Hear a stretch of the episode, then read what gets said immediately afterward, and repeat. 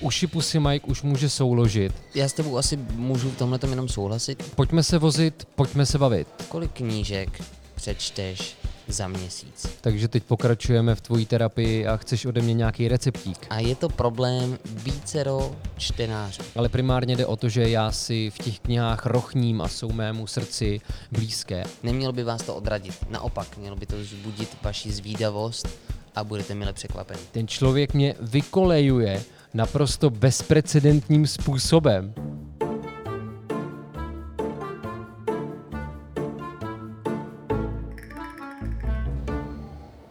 Dámy a pánové, chlapci a děvčata, Uši Pusy Mike slaví svoji čtrnáctku nebo patnáctku. Teď jsem do toho zamotaný. Nejsem Myslím si si, že jistý. tohle vlastně bude patnáctka. Bude to patnáctka? Hmm, tohle Tím bude pádem patnáctka. uši pusy Mike už může souložit. A protože souložení vyžaduje uvědomělost, tak jsme jako téma zvolili top 5 knihy, jakože pět knih, které s námi zacloumaly, ovlivnili nás, udělali nám dobře, přičemž když říkám, zvolili jsme téma, já jsem ho zvolil.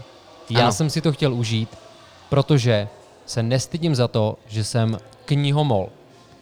A jak zpívá, zpívá, repuje James Cole, milovník knih. To já jsem. Já to vezmu po pořadě. Začátek. Vem Dámy to. a pánové, chlapci a děvčata. Já jsem si teď uvědomil, že to je vlastně tak trošku kolotočářský pozdrav. Není to Nejs, tak? nejsem si jistý. Ale ty si to měl v oblibě. Něco si říkal, pojďte něco, pojďte se bavit. Říkával jsem, pojďme se vozit, pojďme se bavit. A nebylo a to, je, předtím. jako, tohle je kolotočářský. Ale něco předtím musí předcházet.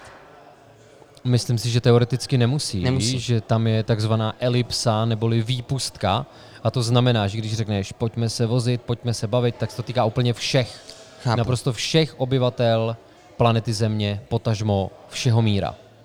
Už víme, že abychom mohli souložit, měli bychom správně číst i správnou literaturu.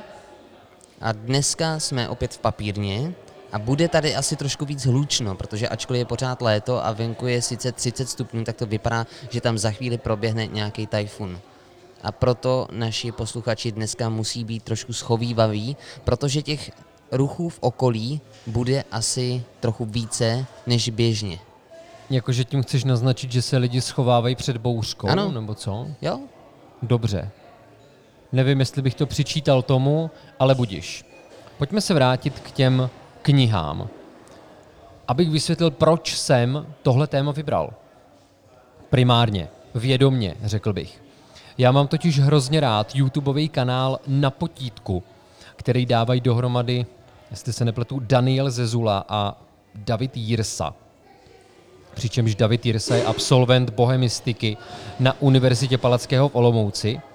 Dokonce je to i člověk s doktorátem, jestli se nepletu.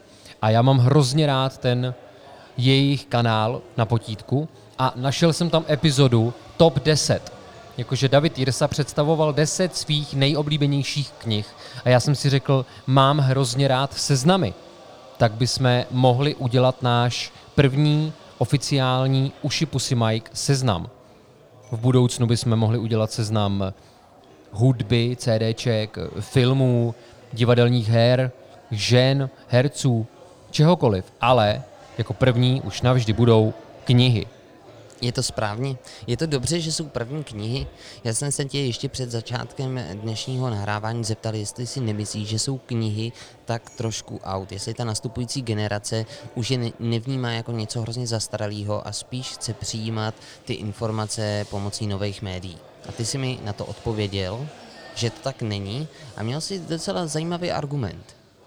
Já jsem totiž kdysi četl knihu, která tuším vyšla v roce 2016 a týkalo se to toho, jak bude naše země, potažmo celá planeta, vypadat za 30 let.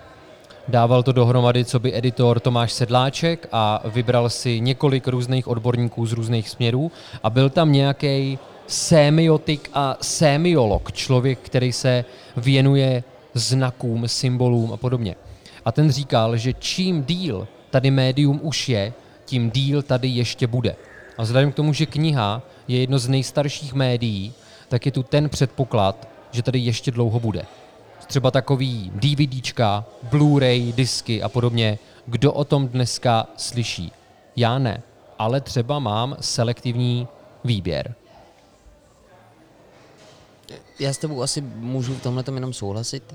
A navíc můj kamarád z Brna, Martin Reiner, který mi bude vydávat knížku, tak ten v jednom rozhovoru říkal... Dneska to přišlo rychle, hele. Dneska Jo, to jo, jo, po netroškařím. necelých pěti minutách. Tak v jednom rozhovoru říkal, knihy jsou stále dobrý biznis. A jemu já věřím. On je muž pravdy. Možná by bylo fér ještě našim posluchačům říct, že o tobě se dá hovořit jako o velkém milovníku knih. Já mám pocit, že jsem to na začátku už řekl. A citoval jsem Jamese Coula. Je to tak. Já A- miluju četbu. Mám to fakt rád. Mám rád knížky. Ačkoliv na co se tě teď chci zeptat, je zavádějící a budeme to brát s rezervou a vesměs to málo vypovídá, ale přesto. Kolik knížek přečteš za měsíc? To si myslím se nedá úplně zprůměrovat, protože občas čtu pekelně tlustý velký bychle. Takže pak ji třeba čtu klidně dva týdny a tím pádem za ten měsíc stihnu třeba sotva dvě, tři knížky. Mhm. Ale pak jsou měsíce, kdy zvládnu přečíst 20 knížek, protože jsou to útlý povídkový soubory třeba. Nás teda dneska čeká top 5 tvých a mých knih. Přesně. Vzniklo tady drobný nedorozumění. Ty si chtěl eh, seznámit naše posluchače s tvým zklamáním. Chceš to udělat To už je teď? pravda. Děkuju, že mi to připomíná, že jsem si říkal, že o to možná taktně pomlčím, ale když už si to vytáhl, já jsem vznesl požadavek, abychom se bavili o krásné literatuře. To znamená, že by tam byla beletrie, případně poezie, klidně i dramata, ale Jirka do toho zapojil i odbornou literaturu, či populárně naučnou. Já teda ten jeho výběr ještě neznám, ale slyšel jsem o jednom autorovi, který ho chce zmínit a v ten moment jsem pochopil, že jsem neudeřil hřebíček na hlavičku. Možná ještě předtím, než eh, zmíníme těch deset knih, které dnes zazní, tak si úplně obecně pojďme zkusit odpovědět na ty základní věci, jestli ti to nevadí teda. Pojďmeš. Ty jsi totiž učitel, vystudovaný pedagog. Tak, A jako pedagog si myslím, že by si měl chtít motivovat tu novou generaci k četbě knih. Ano? to je asi pravda. To by učitel češtiny měl. A mě by zajímá, na čem by si to stavěl. Napadají mě takhle namátkou dvě věci. Ta první je zkrátka sentiment, moje vlastní nadšení pro dané věci, pro danou knihu třeba, to, jaký já k ní mám vztah. A potom ten druhý faktor, to by bylo nějaký obecný vyvození kvality díla. Nějaká literatura z kánonu, něco historicky osvědčeného. A samozřejmě jde o to nabídnout těm dětem kvalitní argumenty, proč by tohle třeba eventuálně měli číst. Ale musí tam být vždycky ta možnost volby. Ne, že jim to direktivně naservíruješ, ale nabídneš jim to jako eventualitu. Ono se o literatuře hovoří jako o prostředku, který tě rozvíjí po různých směrech. Měl jsi nějaký ty významný pocit, protože já si vzpomínám, že když jsi naskočil na vysokou, možná to bylo, ty trošku spekuluju, ale neměl si období, kdyby si tolik četl. Vím, že to přišlo až vlastně s tvojí přítelkyní, Mhm. a ta tě tak uvrtala do toho čtení, nebo ukázala ti tu krásu těch knih, mimo jiné. Ano, A mě to zajímá, bylo ve čtvrtáku na Gimplu. mě zajímá, jestli jsi pocítil a jak ten vliv toho, když jsi začal číst. Myslím si, že jsem to eh, pocítil velmi intenzivně. Bylo to ve čtvrtáku na Gimplu, kdy už se schyluje k maturitě, že jo? Já jsem tehdy měl načteno velmi málo, ale během docela krátké doby jsem nejenže dohnal to, co by člověk měl mít načtený, ale ještě jsem to předehnal, protože jsem zjistil, Nejen, že je to návykový, ale že je to závislost, která se na rozdíl od jiných závislostí vyplácí. Protože nejen, že se rozšířilo portfolio mých znalostí, ale dokázal jsem vytvářet vazby mezi těma informacemi. A to bylo strašně příjemné. A zároveň jsem pochopitelně postřehl, jak se mi zlepšuje a skultivuje mluvený projev. A to jak na papíře, tak mimo něj. A to je velmi zajímavý, že jsi si všiml tohle, protože ty, když čteš, tak to jenom přijímáš, nebo nepředpokládám, že si četl nahlas. Jenže vylepšuje se ti třeba struktura věd, pomáhá to koherenci toho mm-hmm. tvýho sdělení. Slovní zásoba asi taky. To že taky. Jo? Dobře. Jo, pronikáš Zkuste- jak do stylu, tak do gramatiky. Mhm. Já, během, já jsem během té četby pochopil strašně moc věcí z interpunkce třeba.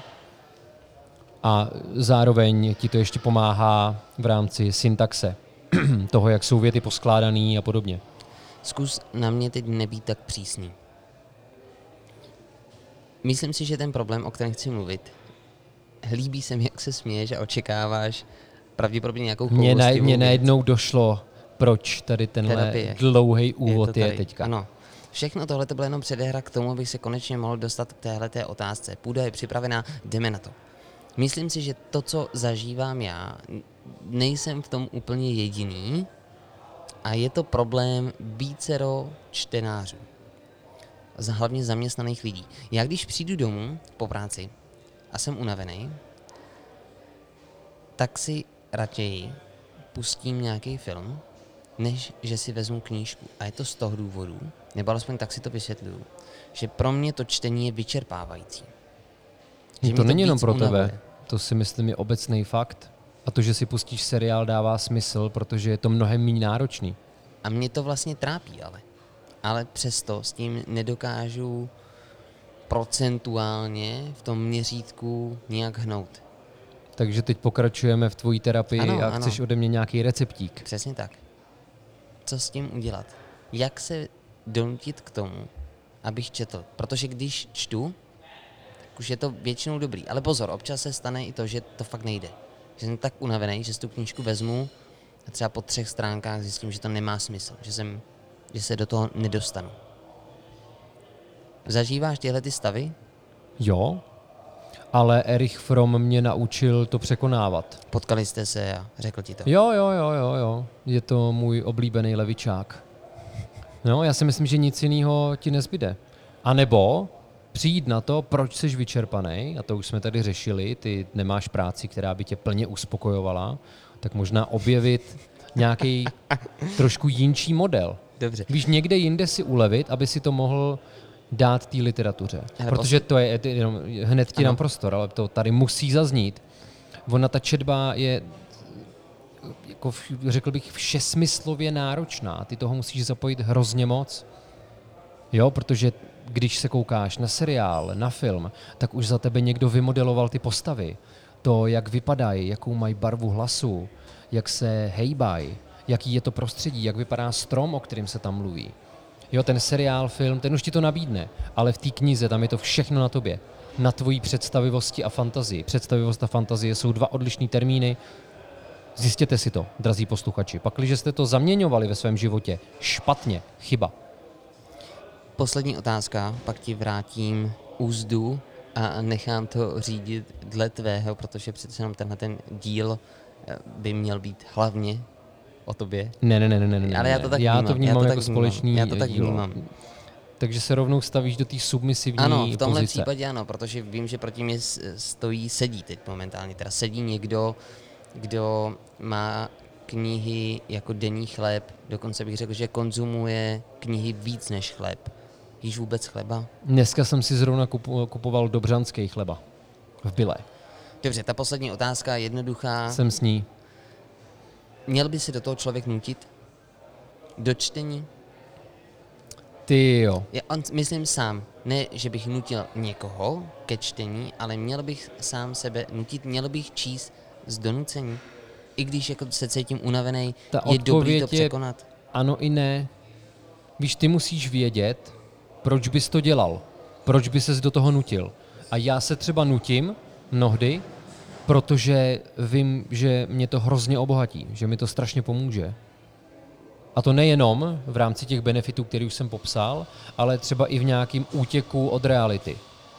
Tím neříkám, že je nutný od té reality pořád utíkat, ale mnohdy má člověk těžkou hlavu a ta literatura ti může pomoct. Ano. Tak jdeme Ta na krásná. Top. Ta krásná, Jak o chceš, který jsme měli to, mluvit. Jak, jak chceš, abychom to teď provedli? Já bych to dělal jako David Jirsa a šel bych, řekněme, od pátého díla k tomu prvnímu. Jakože od nejmenšího bangru k největšímu bangru.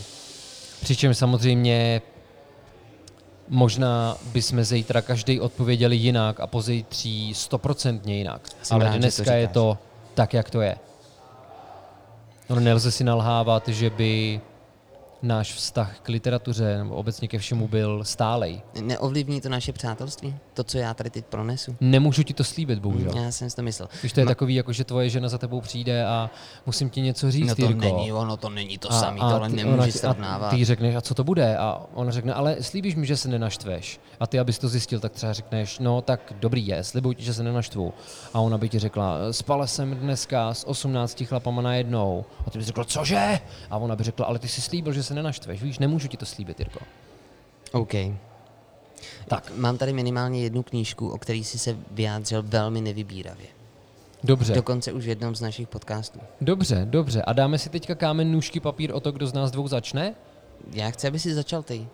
Dobře, tak jo. Přičemž já jsem si udělal list top 5, že ty bangry na dnešek, ale rovnou k tomu budu házet i typy na jiné knížky, o kterých- mě mrzí, že jsem je nemohl dát do toho listu. Takže Víš, to že vlastně jsou si třeba podobný, že jsou si třeba podobný a já jsem váhal, jestli udělat tohle nebo tamto.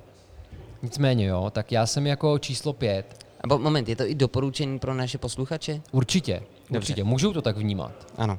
Ale primárně jde o to, že já si v těch knihách rochním a jsou mému srdci blízké. A nebo rozumu, to možná rozebereme. Tak a jako pátou knihu jsem označil knihu Červená tráva od Borise Viana, kterýho si myslím lidi můžou znát, ale většinou si ho spojí s dílem Pěna dní. Já Ale znám mě pouze či- to jméno, znám tu osobu, neznám žádné jeho dílo. Ale musím se přiznat, že mě teda červená tráva dostala úplně nejvíc. Nejen, že se mi líbí téma, ale zároveň ke mně přišla ve strašně dobrou dobu. A to si myslím je hrozně důležitý faktor, který by si lidi měli uvědomovat, že mnohdy je náš vztah k čemukoliv utvářený hodně na základě toho, v jakou dobu k tomu přistupujeme, v jakém rozpoložení se k tomu dostáváme. A když se ke mně dostala červená tráva, tak jsem byl takovej vnitřně dezintegrovaný a myslím si, že to je jeden z atributů té postavy hlavní. Vědce, který de facto tvoří stroj času, aby se mohl vracet do určitých období svého, svého života, připomínat si je, líp je pochopit. A věta, kterou jsem si i zapsal a která mě tehdy strašně ovlivnila, byla až smrtí je člověk kompletní. To mi z té knížky zbylo úplně nejvíc. Byl jsem tou myšlenkou velmi pohlcený. Přičemž samozřejmě on není první, kdo to řekl. Já jsem nedávno četl knihu a přesto říci životu ano od Viktora Frankla a on to tam říká taky. Dobře, Tudíž dobře. Boris Vian, myslím si, že by se to dalo schovat pod nějaký magický realismus. On si neklade nějaký bariéry v popisu reality. Jsou tam věci, které jsou, řekněme, ne nonsenzový, ale absurdní. Ano. A zároveň třeba Červená tráva na mě působila jako velmi filozofická kniha. Zmínil jsi tam Frankla a Ano. jeho dílo a přesto říci životu ano. To je z Mhm. koncentračního tábora. Je to tak? To není úplně lehká literatura. Není, ale on to napsal s lehkostí. Že čte se to fakt dobře a zároveň těžko, protože Mimochodem, on si tím sám prošel, že jo? Ano, ano. On tam de facto popisoval svoji vlastní zkušenost. Ona kniha a přesto říci životu ano je rozdělená do dvou částí a jedna z nich je něco jako psychiatr prožívá koncentrační tábor nebo něco takového. Takže to byla přímo jeho vlastní zkušenost. Dobrá, já už jsem pochopil naší dnešní roli, já tady v tomhle tom budu zase takovej ten povrchnější, taková ta literatura, která je jednodušší pro nenáročné čtenáře a proto mé číslo pět bude, nebo je, pro dnešní... Číslo teď pět se, žije. Teď, teď se trošku cítím jak na mis, mis České republiky. A mým číslem pět se pro dnešní večer stává, je to Christopher, Christopher Paulini a je to Eragon. Ten důvod, proč tady je, je za prvý z, nostal- z nostalgického hlediska, byla to jedna z prvních fantazy pohádek, já to chci nazvat fantazy pohádkou, Aha. Ačkoliv jako tam jsou prvky, které třeba nejsou tak pohádkový, ale furt to tak vnímám, tak mě na tom přišlo fascinující, že to napsal nebo údajně ve 14 letech. Na no, to jsem se chtěl zeptat. 14 Já jsem to nečet, ale to vydal. napsal mladý. a samozřejmě jsou tam, je tam kritika, kritika toho, že čerpal od uh, slavných autorů, uh, například od, od Tolkýho, Tolkien. Tolkýho. OK. Jsem to řekl když záměrně. on je asi to Tolkien teda. Ale uh, ta knížka si myslím, že na 14-letého kluka je velmi kvalitní, když se na to kouká člověk eh, z tohohle úhlu pohledu. Není to knížka v tuhle tu chvilku, nebo je to, je to román rozdělen na pět částí, takže pojďme to dát. Není to tetralogie, ale pentalogie. Pentalogie, ano. Pentalogie.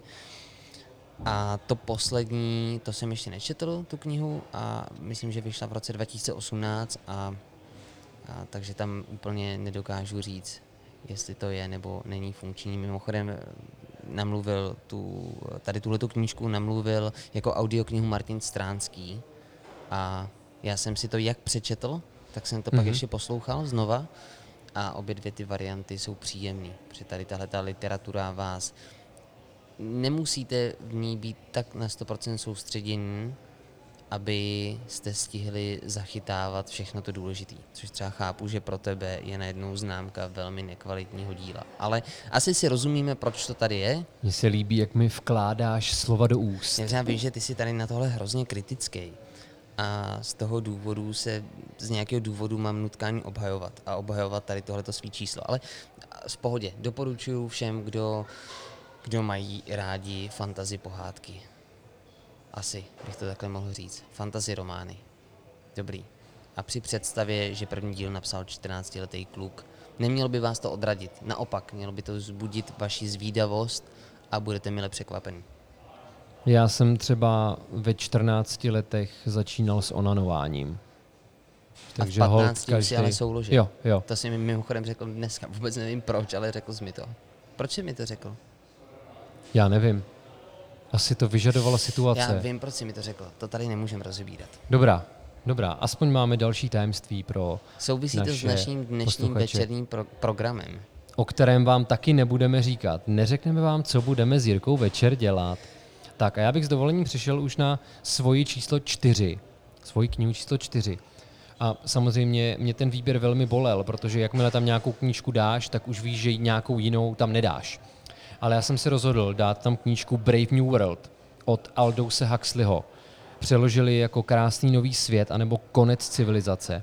Je to dystopický román, a lidi to často dávají do souvislosti s knihou 1984 od George Orwella. Ale já musím říct, že Brave New World mě nejenom zrujnovala víc, ale zároveň mě i víc vystrašila, protože v 1984 lec kdo ví, že je něco špatně, ale nic s tím nedělají.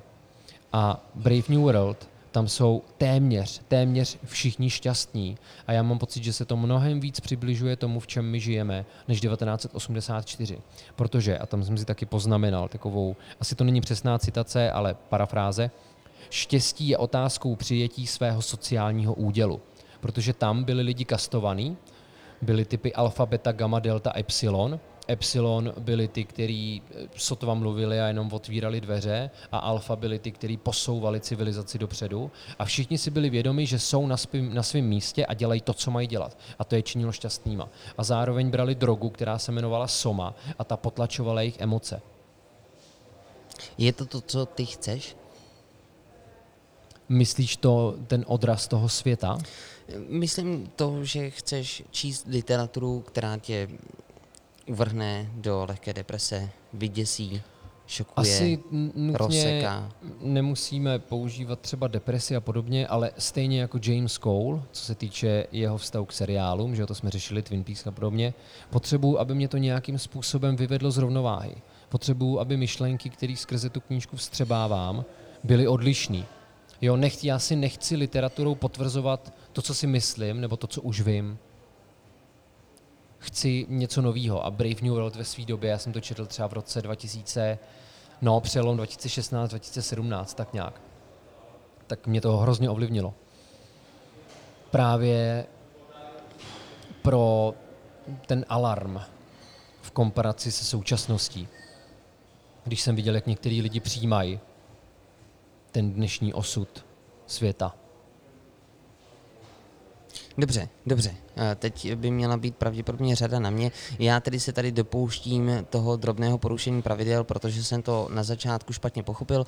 A moje další knížka bude... Takhle, já si vybírám obecně literaturu na různé kategorie.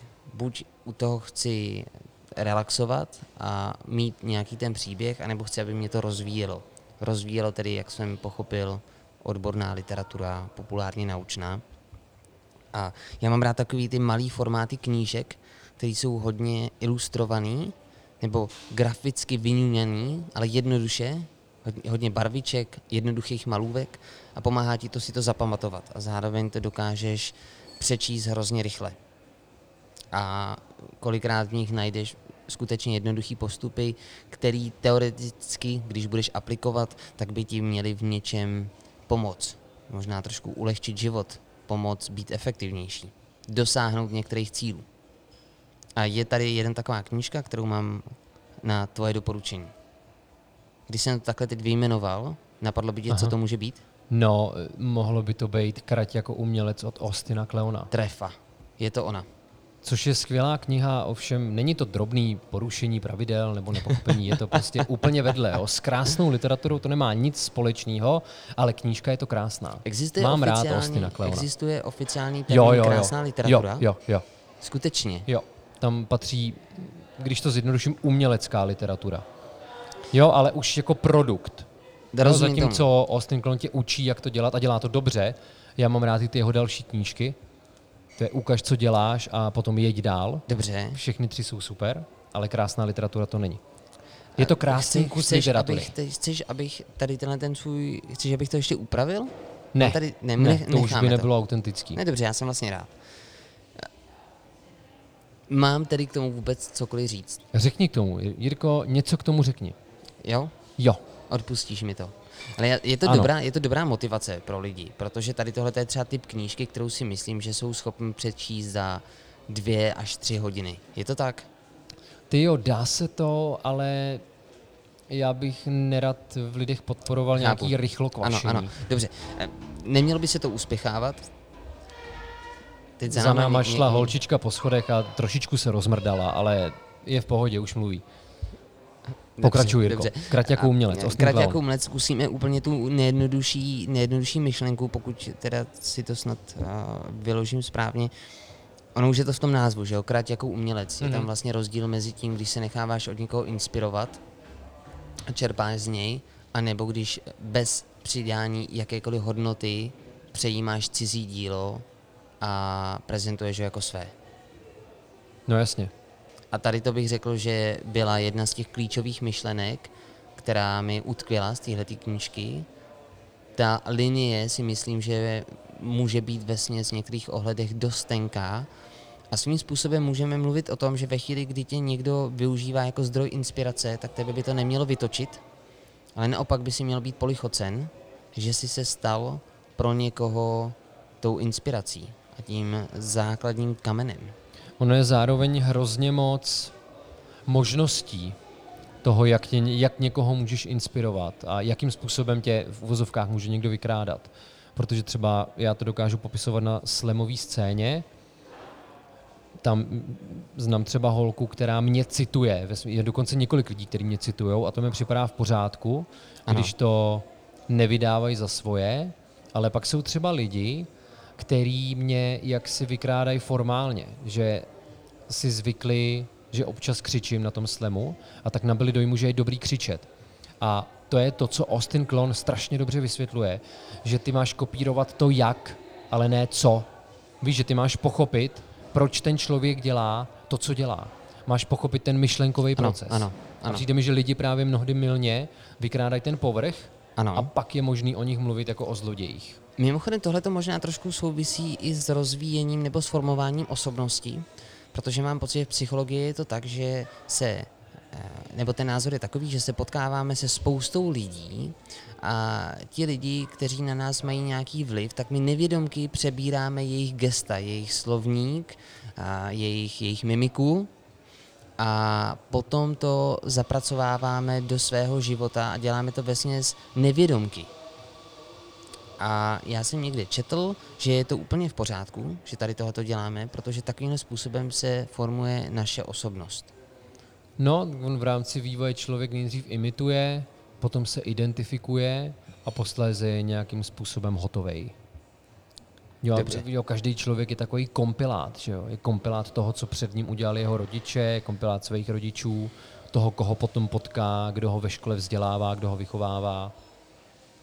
A my se teď dostaneme už na stupně vítězů, protože se dozvíme tvoje číslo 3. Jo. Já jsem na bronzovou příčku postavil Záviše a jeho knihu Krůček od hajzlu. On totiž, on to málo kdo ví, lidi mají Záviše spojenýho jenom s pornofolkem a jeho hudební tvorbou, ale on i píše, vydává knihy, zhruba jedno, jednu knihu za dva až tři roky. A dal jsem ho na ten svůj seznam kvůli tomu, že mě to neuvěřitelně inspirovalo a uvolnilo. Já jsem byl totiž v rámci své umělecké tvorby hrozně dlouho takový sešněrovaný a řekl bych sešněrovaný realitou a nějakýma nárokama na to, jak by literární dílo mělo vypadat, ale Záviš mi ukázal, že vy můžete vydat naprosto cokoliv, něco jako mimo normu, takže abnormálního, zdánlivě banálního a debilního a stejně to ten papír unese. Takže nejen, že mi ukázal, že papír unese všechno, ale zároveň, že můžu opravdu hodně experimentovat. Tak taky záleží na druhu papíru, že jo? Jasně, toaletní zase tak dlouho nevydrží. Jo, ale já si třeba pamatuju, to je sbírka povídek. Je tam zhruba asi 99 krátkých povídek. Všechno je to na jednu stránku. Mnohdy se to vejde třeba na čtyři řádky. Já si vybavuju jednu z těch povídek, ta se jmenuje Uzený koleno. Táhni koupit uzený koleno. Pronikavě ječí moje družka. Čupko.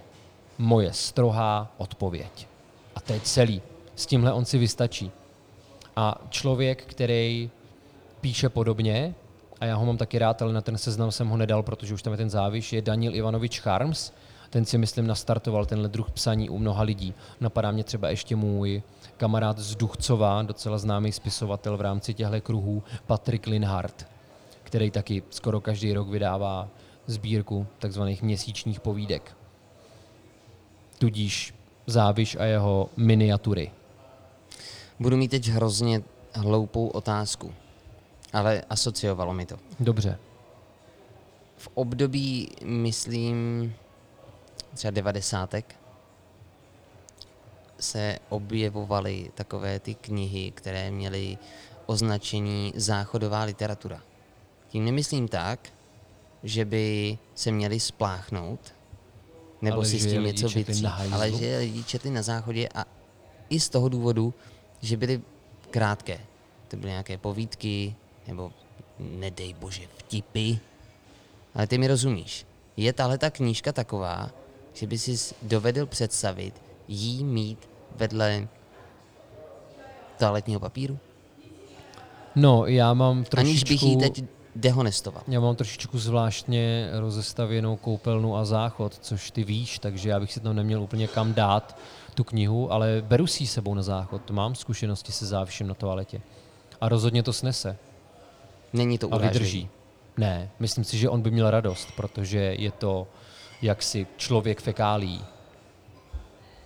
Tudíž to byl můj bronz. A kdo má u tebe bronz, Jirko? je to, tady doufám, že jsem se trefil do kategorie krásné literatury, nebo alespoň pro mě ano, i v tom měřítku, který si mi tady vysvětlil.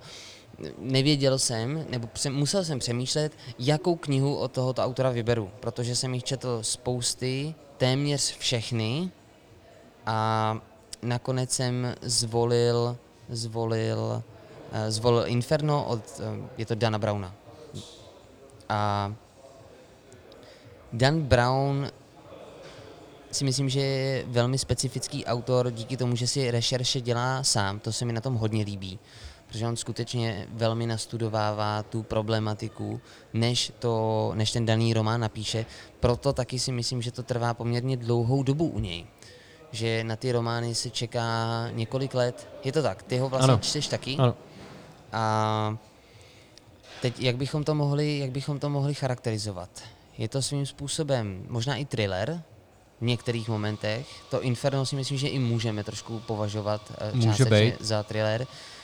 Když teda nebereš v potaz eh, vyvrcholení a vysvětlení ano, ano. celé té knihy. Což bych asi vlastně neměl prozrazovat. To bychom neměli dělat, jenom čekejte zajímavý zvrat. Dobře, a myslím si, že ten rukopis jeho je patrný téměř ve všech románech. Říkám téměř, protože jsem nečetl ještě všechny. Ale... Já jsem asi Infernem skončil a nevím, ještě co počátek, přišlo potom. Počátek ještě počátek, dobrá. A je tedy zajímavé, že já většinou vím, že tam přijde nějaký zvrat, který já nečekám. Takzvaný nějaká... plot twist. Ano. A Vrtule. zvláštní na tom je, že se mi velmi často stává, no možná se mi to stalo po každý, že jsem už teda si udělal nějaký, nějaký mm, předsudek nebo domněnku, mm-hmm. co by se mohlo stát. A nikdy jsem se netrefil. Fakt? A to se mi na tom... ne, to nemyslím zlé, jenom mi přijde, že on má takový své paradigma. Ano. A dalo by se to nějakým způsobem, minimálně třeba nějakou strukturu mm-hmm. si mhm. myslím, že mm-hmm. bychom dali dohromady. To, jak je to poskládané. Ano, jo? Že ano. je nějaká expozice, kdy ty se seznamuješ s postavama, kterých je víc a je jasný, že některá z nich se třeba vyklube jako záporák. A ano, to je to ano. A, a zároveň se tam pak dojde, dojde i k propojení těch postav a to mm-hmm. přijde, že tamhle to je syn tohodle a tamhle ten měl mm-hmm. poměr s tamtou. Ano, ano, je to tak, jak říkáš. Tuhle tu literaturu bychom možná už mohli považovat za takzvané bychle, protože ty romány nejsou, co se týká do počtu stran, úplně krátký. Nepatří samozřejmě k nejdelším, ale zajímavý na tom je, že Dan Brown píše velmi čtivě. Řekl bych úplně extrémně čtivě. Plyne to. To vám plyne pod rukama jak jarní alpský potůček. Ano. Zároveň mi se docela líbí popis Browna jako takového Umberta Eka pro mainstream. Mm-hmm, mm-hmm, to je pravda. Jo, že to je a super. zároveň můžeš skrze Dana Browna popsat Umberta Eka, jakože Umberto Eco bude velice složitý, komplexní, interdisciplinární Dan Brown. Protože ano, Umberto ano. Eco je skvělý v tom, že si na něm pošmáknou jak filozofové a intelektuálové, tak lidi, kteří třeba tolik nepotřebují nabitost informacema, ale chtějí, aby ten děj plynul a vrcholil, třeba jako jméno růže. Souhlasím, souhlasím. Mimochodem, jak se jmenuje ten, ten druh literatury, který má dvě dějové linie? Ta jedna je ta explicitní a ta druhá ta implicitní. Ty jo, to nevím. Ani nevím, jestli to má nějaký název. Nevadí. M- možná to třeba kryptoromán. Že je tam obsažený ten prvek tajemství. Jaký symbolismus? Ty jo, nevím, jestli bych to nazval symbolismem. Víš, nevadí, nevadí. symbolismu už jako očekáváš, že tam je nějaká message, nebo že budeš muset rozklíčovat. Chápu. Dobře, myslím si, že můžeme jít na tvoji stříbrnou pozici. Na mojí stříbrné pozici je člověk, kterýho jsem na tu pozici dal z toho důvodu, že podobně jako záviš, byť trošku jinak, mi otevřel oči a nabídl mi odlišní možnosti přístupu k literatuře a k deformaci reality, protože já hrozně rád deformuji realitu. Třeba, když jsem si vytáhl realismus u maturity na češtině, tak jsem panu Kašparovi, který byl přísedící, tak jsem mu vysvětloval, že ten realismus nemám tolik rád, protože jsem v něm každý den a potřebuju od toho utíkat. A člověk, který je na druhý příčce, tak ten mi s tím pomohl. Tram tadadá, je to Woody Allen a jeho kniha Vedlejší účinky. On vydal čtyři sbírky povídek, všechny ty povídky, protože ty sbírky jsou de facto na jedno brdo, ale hrozně mě to baví. A minimálně za mě, ale je to jenom můj subjektivní pohled, tak za mě je Woody Allen lepší spisovatel než režisér. Ne, ne lepší, mně se to líbí víc, mě to víc baví. Protože on i na tom plátně je de facto stejně jako na tom papíře, ale na tom papíře líb vynikne ta jeho absurdita. A právě proto se mi líbí, jak si se vším hraje. Jak mu nějaká kauzalita vůbec nic neříká. Že třeba v jedné povídce, ale to asi není v této povídkové sbírce, tam je týpek, který si vezme podpatky, ale paradoxně je s nima menší než normálně. A u Woodyho Elena jsou tyhle věci naprosto běžný a standardní. Takže Woody Allen. Fakt doporučuju. Hrozně dobrý a přečtete to za odpoledne. A zároveň je možný se k tomu vracet, protože je to mnoho vrstevnatý. Hrozně chytrý parchant. Pěkný, mně se to líbí. To je super pseudonym. Chytrý parchant. No a teď tvoje. Tak tady, Jedna, tady tahle ta literatura, ta knížka předeslala můj dnešní osud, protože jakmile Filip zmínil to jméno, tak a já jsem řekl, že je to jedna, jeden z autorů, kterého jsem si pro dnešek vybral, tak mi hned vysvětlil, jaký jsem negramot, když nechápu pojem krásná literatura. Daniel Ariely, Jak drahé je zdarma. Daniel Ariely napsal víc knih, je to profesor a teď doufám, že neřeknu blbost, ale myslím si, že minimálně nějakou dobu se pohyboval na MIT. Je to tvůrce, nebo asi nevím, jestli tvůrce, ale nicméně propagátor behaviorální ekonomie. A knížka Jak drahé je zdarma napsal ještě další, další dvě minimálně, které, které mají podobný koncept, jak Mhm. mm-hmm. drahá je intuice a jak drahá je nepoctivost. Tak on se tam snaží rozklíčovat podstaty lidského jednání, proč se rozhodujeme tak, jak se rozhodujeme a co nás v tom ovlivňuje. A já když jsem tuhle tu knížku četl, mimochodem, pozor, já jsem ji četl při své cestě do italského... San Benedetto del Tronto. Ano, ano, správně.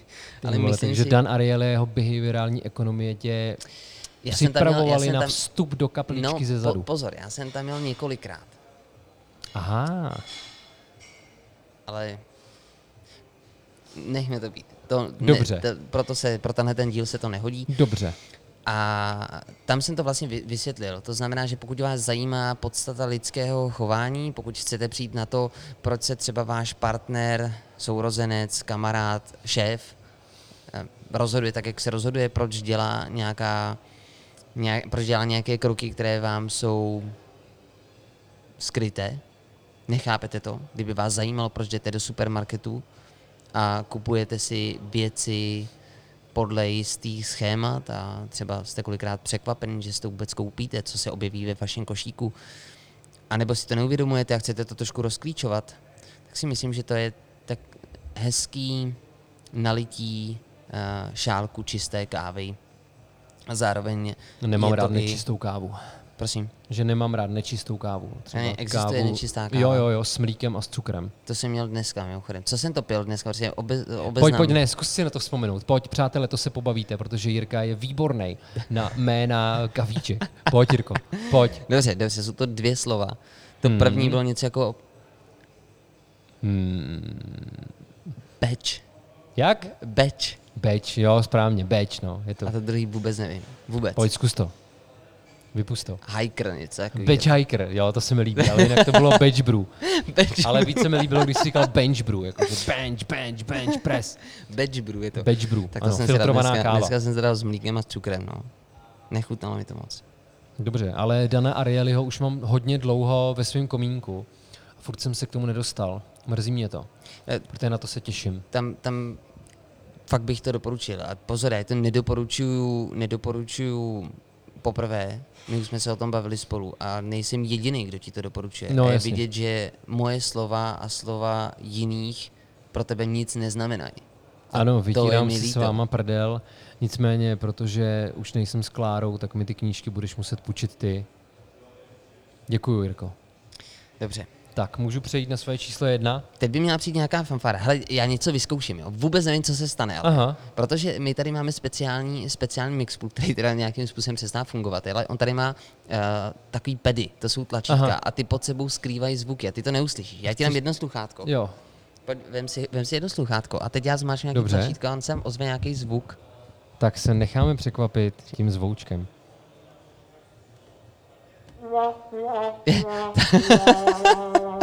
Byla čistě náhoda, počkej, tak, tak, Já ne, ti tak ještě, děkuju. ještě jeden. Ještě. Ne, dobrý. Te, tohle mi stačí.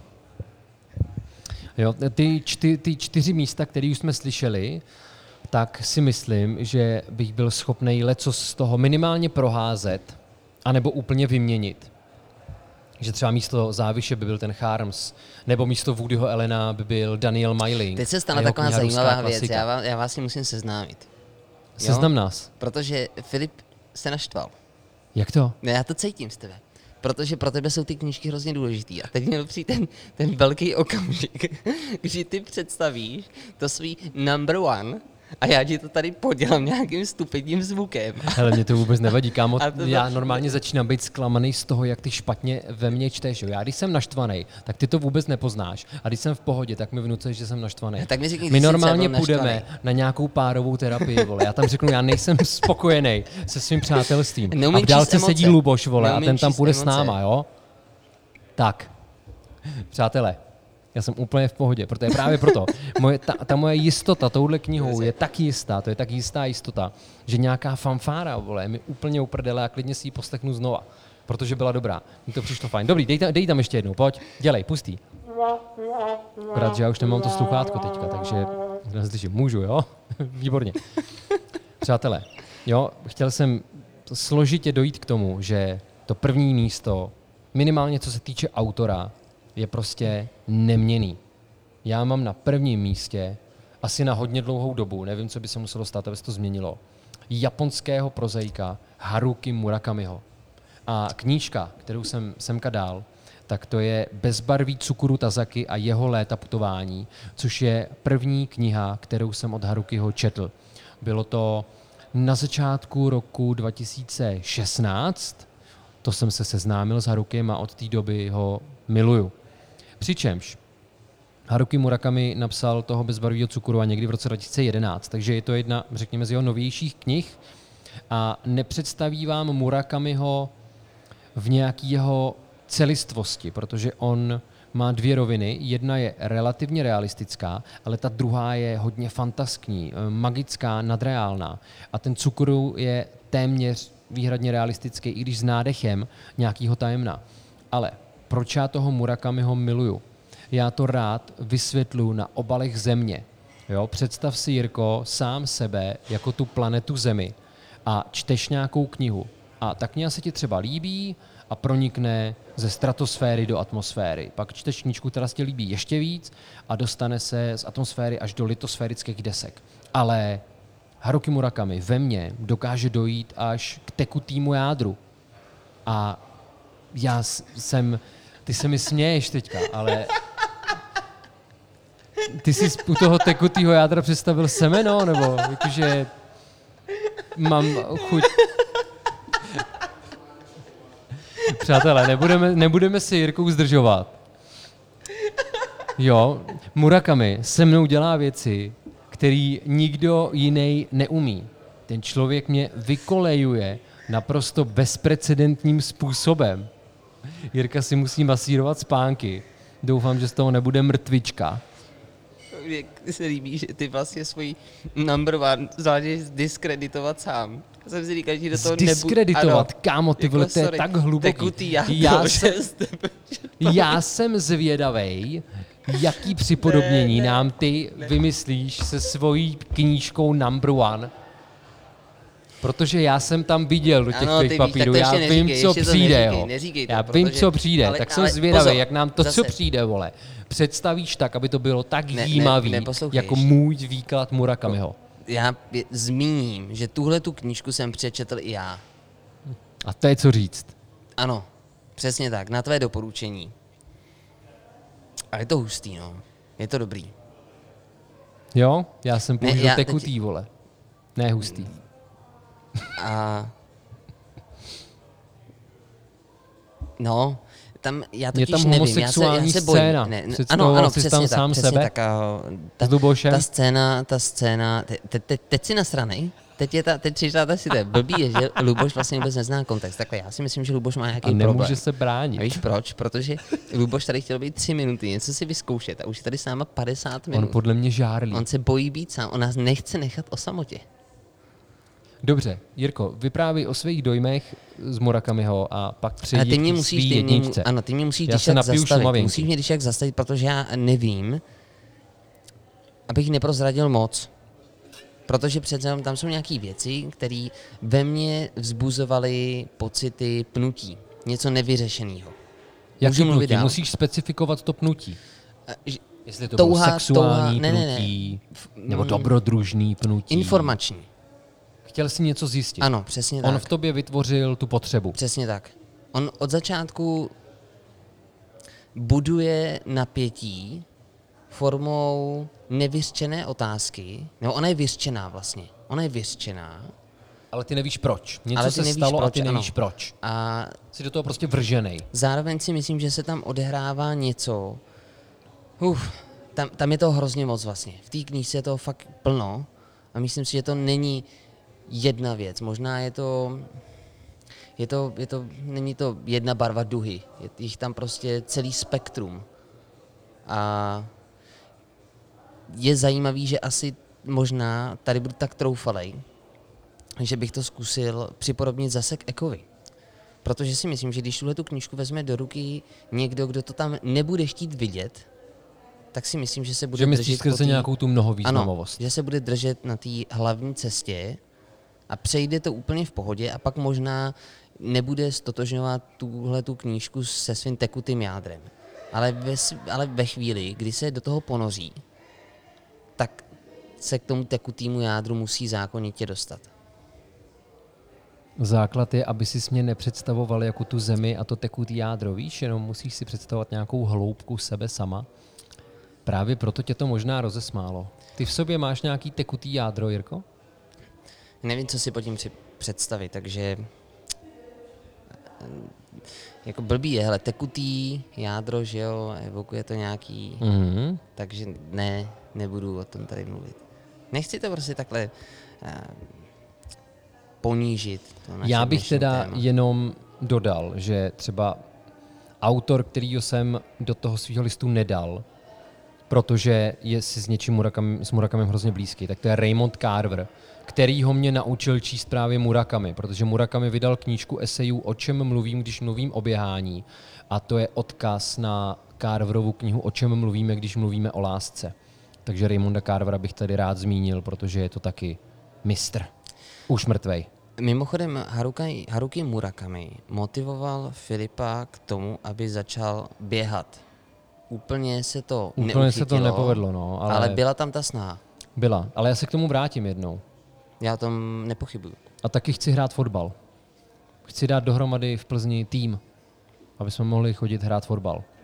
Pořádně si začutat. Já si Tak. skoro až myslím, že tenhle ten podcast můžeme ukončit. Ne, Jirko, já se těším na to tvoje číslo jedna. Nevíš, protože já jsem i stydlivě, já jsem stydlivě, stydlivě jsem i otočil svůj bločík, kde to mám napsaný, ty víš, co přijde. Ten důvod, proč to, ty jsi se k tomu vyjádřil tak hrozně nevybíravě, ale já jsem si doma, když jsem si tady tohleto vybavil, když jsem si psal ten seznam, tak jsem si řekl, já když tam tu knížku nedám, tak budu pokrytec. Ale já budu lásky plný. Fakt. Já se budu snažit. A Ukážu ti, jak má vypadat přátelství.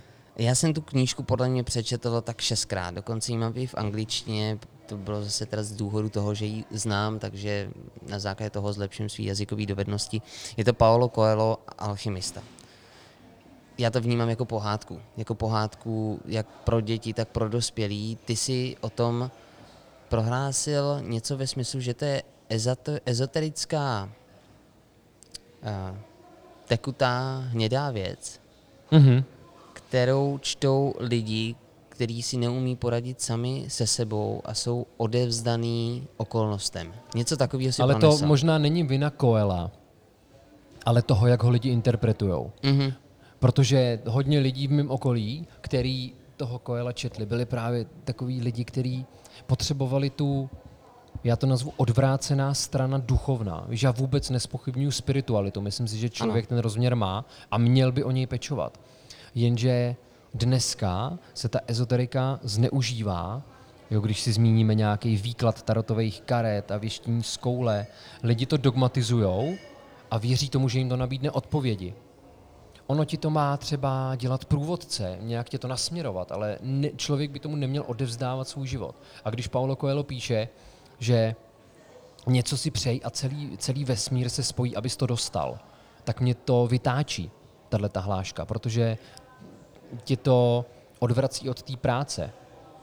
Tam to, i v téhle knižce je to hezky vysvětlené. Tam naopak to ukazuje, že ty musíš projít tvrdou dřinou a musíš jít za svým a jediný, co tam je, eh, řekněme, z hlediska té ezoteriky, tak tam je to, že ti ten, eh, že to je prostě nějaká zkouška, že nikdo nedostane nic zadarmo a byly tam, jsou tam různý příběhy. Je to skutečně nějaký pohádkový příběh, který si myslím, že by měli si přečíst lidi, kteří třeba se dlouhou dobu o něco snaží a nějakým způsobem jsou z toho frustrovaní, protože jim to nejde. A vlastně by třeba zlomili hůl nad tím, co je těžší, díky té frustraci a přestali by se tomu úplně věnovat. Mhm. A tahle ta knížka v nich dodá, myslím si, že by mohla dodat takový pocit útěchy a vysvětlit jim, helejte, ono to ale jako není špatně, ale musíte to dělat dál. To neznamená, že budeš mít zaručený úspěch, že si tu knížku přečteš a budeš přesně vědět, co dělat, ale je to takový milý pohádkový uklidnění a je tam zmíněno právě to, že nikdo nedostane nic zadarmo. Jsou tam, je tam spousta citátů, který určitě používá dost, dost lidí a možná ani neví, že, že Coelho je jejich autorem třeba, že největší tma nastává před úsvitem, což vlastně značí to, že člověk musí dělat něco dlouhou dobu a obětovat se tomu, aby dosáhl těm patřičným výsledkům, o který stojí. Jsou tam různě příběhy a je to, je to hezký, je to pěkný. Já bych třeba od Koela doporučil úplně jiné knížky. A to například Veronika se rozhodla zemřít. Ano, To je za mě nejlepší knížka, co jsem od něj četl. A pak tuším hned jeho první kniha, která se jmenuje Poutník. Taky Má to podtitul Mágův deník. Ano. Myslím si, že ta spopularizoval tu svatojakubskou cestu do Přesně tak. Santiago de Compostela. A snad je to částečně i autobiografický. No jasně. Myslím, že určitě. Jsou tam teda prvky věcí, které mi nepřijdou úplně uvěřitelné, ale je to pěkný. A Coelho má teda minimálně v rámci českého vydání hrozně hezký obaly. A má pozitivní vztah k Praze. Mám pocit, že tam každoročně tráví nějaký čas. No, tak on je podle mě miliardář. No tak Takže hlavně on je, že ten alchymista um, souvisí, nebo i to, co jsme tady teď řekli o té jeho první knize, tak je to i o, si myslím, nějakém jeho vnitřním nastavení a ta Praha je tím mystičnem velmi protnutá a proto si myslím, že ho přitahuje. Tak ono se ne, ne nadarmo říká magická Praha. Ano. Praha v sobě něco má. Ne, že ne. Až k ránu se chodí, chodí spát. Já mám na tebe takovou Není jenom prosbu. Mostahrad. Myslíš, že Prosně. by si byl ochoten si tuhle tu Ti knížku odpustit. přidat, přidat na svoji hromádku a zkusit Jakou? ji někdy přečíst? Alchymistu. Já jsem četl Alchymistu. Ty jsi ho četl? Aha, to jsem Já, nevěděl, když to jsem nevěděl. odmaturoval a odmaturoval jsem s vyznamenáním, tak jsem od naší školy dostal 200 korunovou poukázku. Takže jsem si za tu poukázku koupil právě Alchymistu. A moc mě nenadchl. Ale možná právě kvůli těm lidem, kteří to v mém okolí četli a dezinterpretovali to. Takže to mělo takovej, jako, mm, takovou pachuť to mělo. Mhm. Že jsem v tom možná hledal něco, co mi to nedalo. Dobře. Ale jinak třeba já cením to, jak strukturuje svoje díla Coelho. Jo, že se mi líbí ty jeho krátký, úderný kapitoly. A plyne to. Ne, že ne, jednoduše se to čte, že jo. Tak on jednu dobu to byl snad třetí nejprodávanější autor na světě. Takže si zarobil těžký many. A píše docela frekventovaně. Jako ten jeho seznam je A dlouhý. nejsou ty knížky úplně dlouhý. A zároveň teda on nezačal psát úplně brzo, si myslím.